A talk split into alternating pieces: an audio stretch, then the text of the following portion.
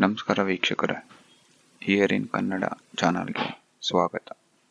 ಇವತ್ತು ನಾನು ಚಾಣಕ್ಯನ ಜೀವನ ಚರಿತ್ರೆಯ ಮೂರನೇ ಭಾಗವನ್ನು ಹೇಳ್ತಾ ಇದ್ದೇನೆ. ನೀವು ಇನ್ನು ಮೊದಲನೇ, ಮೊದಲ ಎರಡು ಭಾಗವನ್ನು ಕೇಳಿಲ್ಲ ಅಂದರೆ ಅದು ವಿಡಿಯೋದ ಲಿಂಕ್ನ ಡಿಸ್ಕ್ರಿಪ್ಷನಲ್ಲಿ ಹಾಕಿರ್ತೀನಿ. ಫಸ್ಟು ಆ ಎರಡು ವಿಡಿಯೋ ನೋಡಿ ಆನಂತರ ನಂತರ ಈ ವಿಡಿಯೋನ ನೋಡಿ. ಈ ಕಥೆಯನ್ನು ರುದ್ರಮೂರ್ತಿ ಶಾಸ್ತ್ರಿ ಅವರ ಚಾಣಕ್ಯ ಎಂಬ ಪುಸ್ತಕದಿಂದ ಆಯ್ದುಕೊಂಡಿದ್ದೇನೆ. ನೀವು ಇನ್ನೂ ನಮ್ಮ ಚಾನಲ್ಗೆ ಸಬ್ಸ್ಕ್ರೈಬ್ ಆಗಿಲ್ಲ ಅಂದರೆ ದಯವಿಟ್ಟು ಸಬ್ಸ್ಕ್ರೈಬ್ ಆಗಿ ಮತ್ತು ನಿಮ್ಮ ಸ್ನೇಹಿತರಿಗೆ ಎಲ್ಲರಿಗೂ ಶೇರ್ ಮಾಡಿ. ಬನ್ನಿ, ಸ್ಟಾರ್ಟ್ ಮಾಡೋಣ. ಚಾಣಕ್ಯ, ಅಧ್ಯಾಯ ಒಂದು, ಭಾಗ ಮೂರು. ವಿಷ್ಣುಗುಪ್ತ ಈ ದಿನ ತುಂಬ ಒತ್ತು ಮಾಡಿದೆ. ನಾವೆಲ್ಲ ನಿನಗಾಗಿ ಕಾದು ಕುಳಿತಿದ್ದೇವೆ. ಅವನು ಗುರುಕುಲವನ್ನು ಪ್ರವೇಶಿಸಿದ ಕೂಡಲೇ ಸಹ ಅಧ್ಯಾಪಕ ಕಾತ್ಯಾಯನ ಕೇಳಿದ. ಅವನ ಜೊತೆಯಲ್ಲೇ ಸಮಂತಭದ್ರ, ನಾಗದತ್ತ, ಪ್ರಭಂಜನ, ಶಿವಸ್ಕಂದ ಮುಂತಾದ ಕಿರಿಯ ಅಧ್ಯಾಪಕರು ಇದ್ದರು. ವಿದ್ಯಾರ್ಥಿಗಳು ಅಲ್ಲಲ್ಲಿ ಗುಂಪು ಗುಂಪಾಗಿ ಕುಳಿತು ತಮ್ಮ ತಮ್ಮಲ್ಲೇ ಮಾತಾಡಿಕೊಳ್ಳುತ್ತಿದ್ದರು. ಏನೋ ಮಹತ್ವದ ವಿಷಯವೇ ಇರಬೇಕೆಂದು ವಿಷ್ಣುಗುಪ್ತ ಆಲೋಚಿಸಿದ. ಏನು ವಿಷಯ ಕಾತ್ಯಾಯನ? ಎಲ್ಲ ಒಟ್ಟಾಗಿ ಪ್ರವಚನವನ್ನು ಆರಂಭಿಸದೆ ಕಾಯುತ್ತಿರುವುದನ್ನು ನೋಡಿದರೆ ಏನೋ ನಡೆದಿರಬೇಕೆನ್ನಿಸುತ್ತಿದೆ. ವಿಷ್ಣುಗುಪ್ತ ಕಾತುರದಿಂದ ಕೇಳಿದ ಇನ್ನೂ ಏನೂ ನಡೆದಿಲ್ಲ. ಆದರೆ ಇಷ್ಟರಲ್ಲೇ ನಡೆಯಬಾರದ್ದು ನಡೆಯಲಿದೆ ಎಂದ ಶಿವಸ್ಕಂದ. ನಡೆಯಬಾರದ್ದು ನಡೆಯಲಿದೆಯೇ? ವಿಷ್ಣುಗುಪ್ತ ಕುತೂಹಲಗೊಂಡ. ಹೌದು ವಿಷ್ಣುಗುಪ್ತ, ನಮ್ಮ ಗುರುಕುಲದ ಮೂಲ ವ್ಯವಸ್ಥೆಯೇ ಬುಡಮೇಲಾಗುವ ದಿನ ಹೆಚ್ಚು ದೂರವಿಲ್ಲ. ಕಾತ್ಯಾಯನ ಚಿಂತೆಯಿಂದ ಹೇಳಿದ. ಅದೇನು ಹೇಳು ಕಾತ್ಯಾಯನ?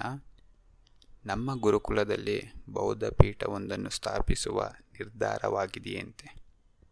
ಬೌದ್ಧ ಪೀಠವೇ ಹೌದು, ಬೌದ್ಧ ತತ್ವಜ್ಞಾನವನ್ನು ಬೋಧಿಸುವ ವ್ಯವಸ್ಥೆ. ಎರಡು ಕ್ಷಣ ವಿಷ್ಣುಗುಪ್ತ ಗಂಭೀರನಾದ. ಧರ್ಮದತ್ತನ ನೋವಿನ ಮುಖ, ಈಗ ಬೌದ್ಧ ಸನ್ಯಾಸಿಯಾಗಿರುವ ಯೋಗದತ್ತನ ಕಾಲ್ಪನಿಕ ರೂಪ ಕಣ್ಣೆದುರು ಸುಳಿಯಿತು.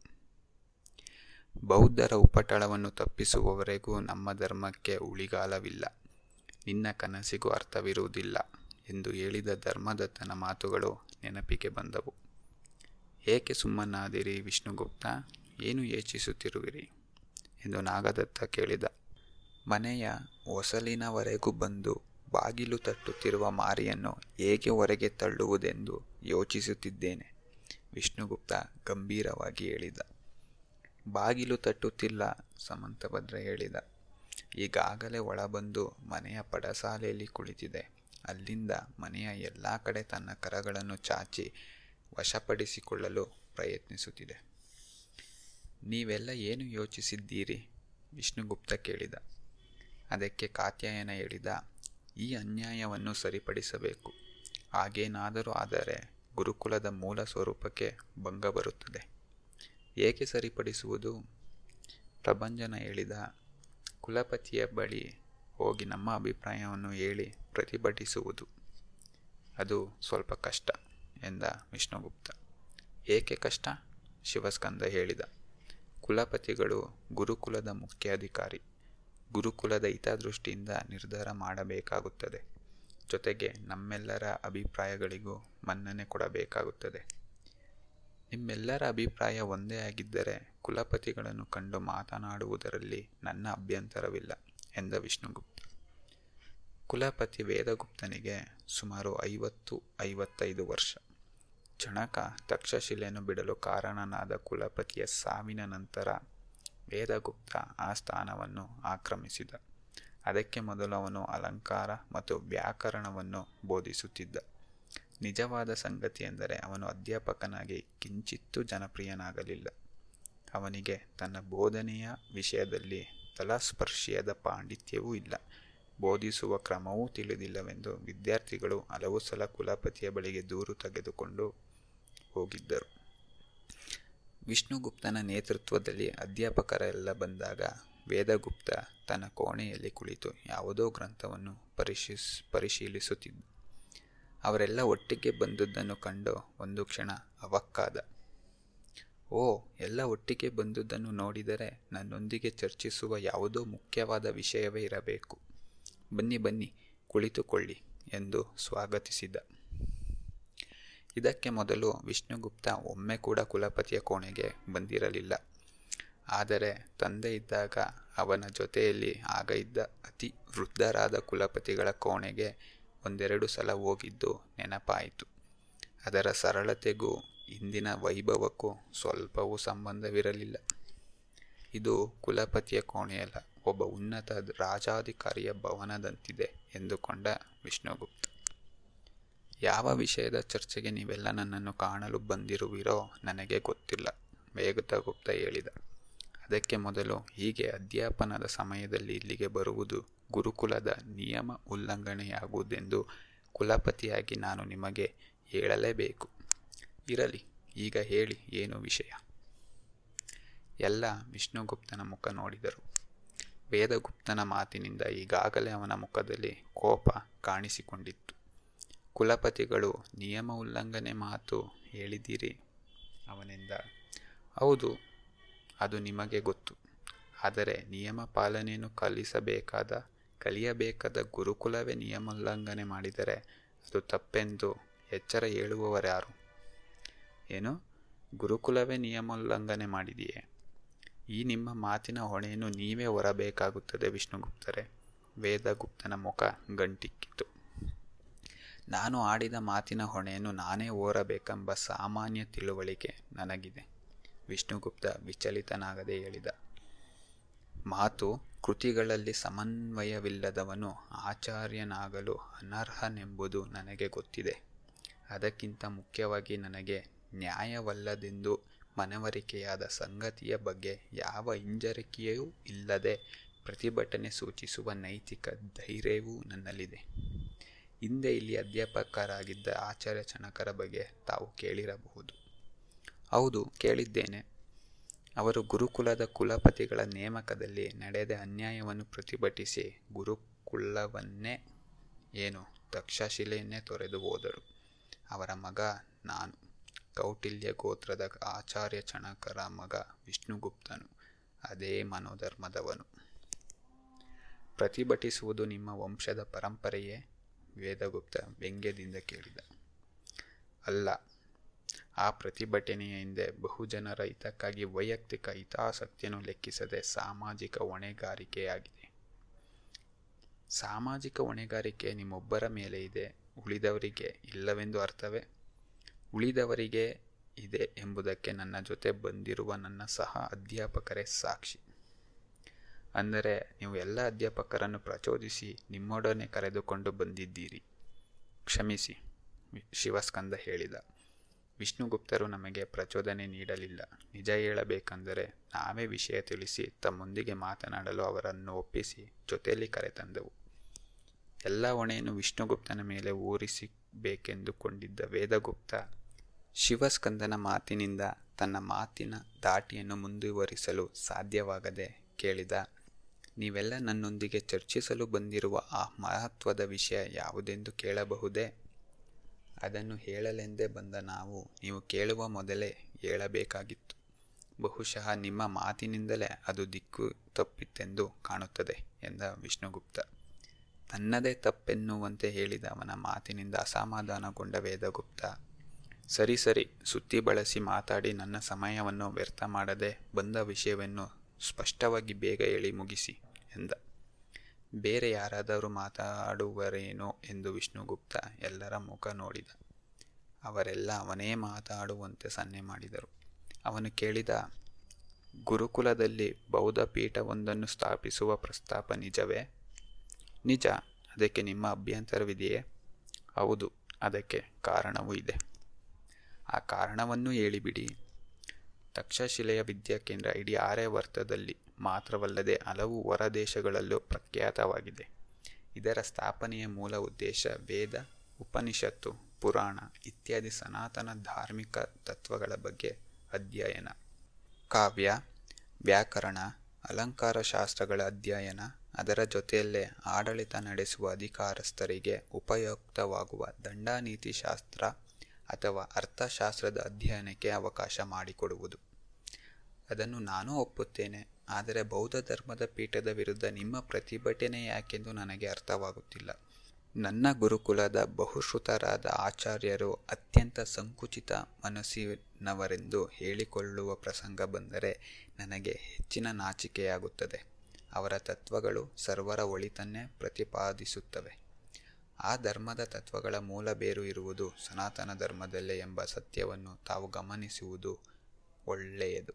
ನಮ್ಮ ಧರ್ಮದಲ್ಲಿ ಇಲ್ಲದ ಹೊಸ ಸಂಗತಿಗಳು ಬೌದ್ಧ ಧರ್ಮದಲ್ಲಿ ಇವೆ ಎಂದು ನನಗೆ ಅನಿಸುವುದಿಲ್ಲ. ಅಹಿಂಸೆ, ದಯೆ, ಕರುಣೆ, ಸಹಜೀವನ, ಸನ್ನಡತೆ ಇತ್ಯಾದಿಗಳನ್ನು ಪ್ರತಿಪಾದಿಸುವ ಸನಾತನ ಧರ್ಮದ ಸಾರವನ್ನೇ ತೆಗೆದುಕೊಂಡು ಅದನ್ನೇ ಧ್ರುವೀಕರಿಸಿ ತಮ್ಮದೆಂದು ಹಚ್ಚುತ್ತಿರುವ ಧರ್ಮ ಅದು. ಅಮಾಯಕರಾದ ತರುಣರ ಮೇಲೆ ತಲೆಕೆಡಿಸಿ ಭಿಕ್ಷು ದೀಕ್ಷೆ ನೀಡುತ್ತಿದ್ದಾರೆ. ಕೈಗೆ ಬಂದ ಮಕ್ಕಳನ್ನು ಕಳೆದುಕೊಂಡ ತಂದೆ ತಾಯಿಗಳ ದುಃಖವನ್ನು ನಾವು ಕಡೆಗೆಣಿಸುವಂತಿಲ್ಲ. ಇದೇ ಗುರುಕುಲದ ವಿದ್ಯಾರ್ಥಿ ಯೋಗದತ್ತ ಬೌದ್ಧ ಭಿಕ್ಷುವಾದ ಸಂಗತಿ ತಮಗೆ ತಿಳಿದಿಲ್ಲವೆಂದು ಕಾಣುತ್ತದೆ. ಅದರಿಂದೇನಾಯಿತು? ವೈರಾಗ್ಯದ ಮನಸ್ಥಿತಿ ಇರುವ ವ್ಯಕ್ತಿ ಬೌದ್ಧ ಭಿಕ್ಷುವಾಗದಿದ್ದರೂ ತನ್ನ ಧರ್ಮಾನುಸಾರವಾಗಿ ಸನ್ಯಾಸ ದೀಕ್ಷೆನೇ ಪಡೆಯುತ್ತಿದ್ದ. ನಮ್ಮ ಧರ್ಮದಲ್ಲಿ ದೀಕ್ಷೆ ಕೊಡುವ, ಪಡೆಯುವ ಮೊದಲು ಎತ್ತವರ ಸಮ್ಮತಿ ಪಡೆಯುವ ಪದ್ಧತಿ ಇದೆ. ಅವರು ಅದೇ ಕ್ರಮವನ್ನು ಅನುಸರಿಸುವರೆಂದು ನಾನು ಕೇಳಿಬಲ್ಲೆ. ಬಹುಶಃ ಯೋಗದತ್ತನೆ ಬೇಡವೆಂದಿರಬಹುದು. ಕುಲಪತಿಗಳು ಬೌದ್ಧ ಧರ್ಮದ ಮುಖವಾಣಿಯಂತೆ ಅವರ ಪರ ವಹಿಸಿ ಮಾತಾಡುತ್ತಿರುವುದನ್ನು ನೋಡಿದರೆ ಪ್ರಭಂಜನ ರಾಗ ಎಳೆದ. ಹಾಗೆ ತಿಳಿದುಕೊಳ್ಳಿ, ಆದರೆ ನಾನು ಯಾವ ಧರ್ಮದ ಮುಖವಾಣಿಯೂ ಅಲ್ಲ. ನಾನು ಗುರುಕುಲದ ಮುಖವಾಣಿ. ನಾಳೆ ಬೌದ್ಧ ಪೀಠ ಆರಂಭವಾದ ಮೇಲೆ ಅದಕ್ಕೆ ಸಂಬಂಧಿಸಿದ ಅಧ್ಯಾಪಕರು, ವಿದ್ಯಾರ್ಥಿಗಳು ನಮ್ಮವರೇ ಆಗುವರಲ್ಲವೇ? ಅಷ್ಟೇ ಅಲ್ಲ, ಕಾಲಕ್ರಮದಲ್ಲಿ ತಕ್ಷಶಿಲೆಯ ವಿದ್ಯಾಕೇಂದ್ರ ಸಂಪೂರ್ಣವಾಗಿ ಬೌದ್ಧ ವಿದ್ಯಾಕೇಂದ್ರವೇ ಆದರೂ ಆಶ್ಚರ್ಯಪಡಬೇಕಾಗಿಲ್ಲ ಎಂದ ವಿಷ್ಣುಗುಪ್ತ. ನಿಮ್ಮದು ವೃತ ಆರೋಪವೆಂದು ನನ್ನ ಭಾವನೆ. ನಮ್ಮ ಆರೋಪ ಸಕಾರಣವಾಗಿದೆ ಎಂದು ನಮ್ಮ ಭಾವನೆ. ಸ್ವತಃ ಯುವರಾಜ ಆಂಬಿಕನೇ ಇದರಲ್ಲಿ ಹೆಚ್ಚಿನ ಆಸಕ್ತಿ ವಹಿಸುತ್ತಿರುವಾಗ ನೀವಿರಲಿ, ನಾನು ಪ್ರತಿಭಟಿಸಿದರೂ ಪ್ರಯೋಜನವಾಗುವುದಿಲ್ಲ. ಅಲ್ಲ, ರಾಜರಿಗೇಕೆ ಬೌದ್ಧ ಧರ್ಮದಲ್ಲಿ ಹೆಚ್ಚಿನ ಆಸಕ್ತಿ? ಕಾತ್ಯಾಯನ ಕೇಳಿದ.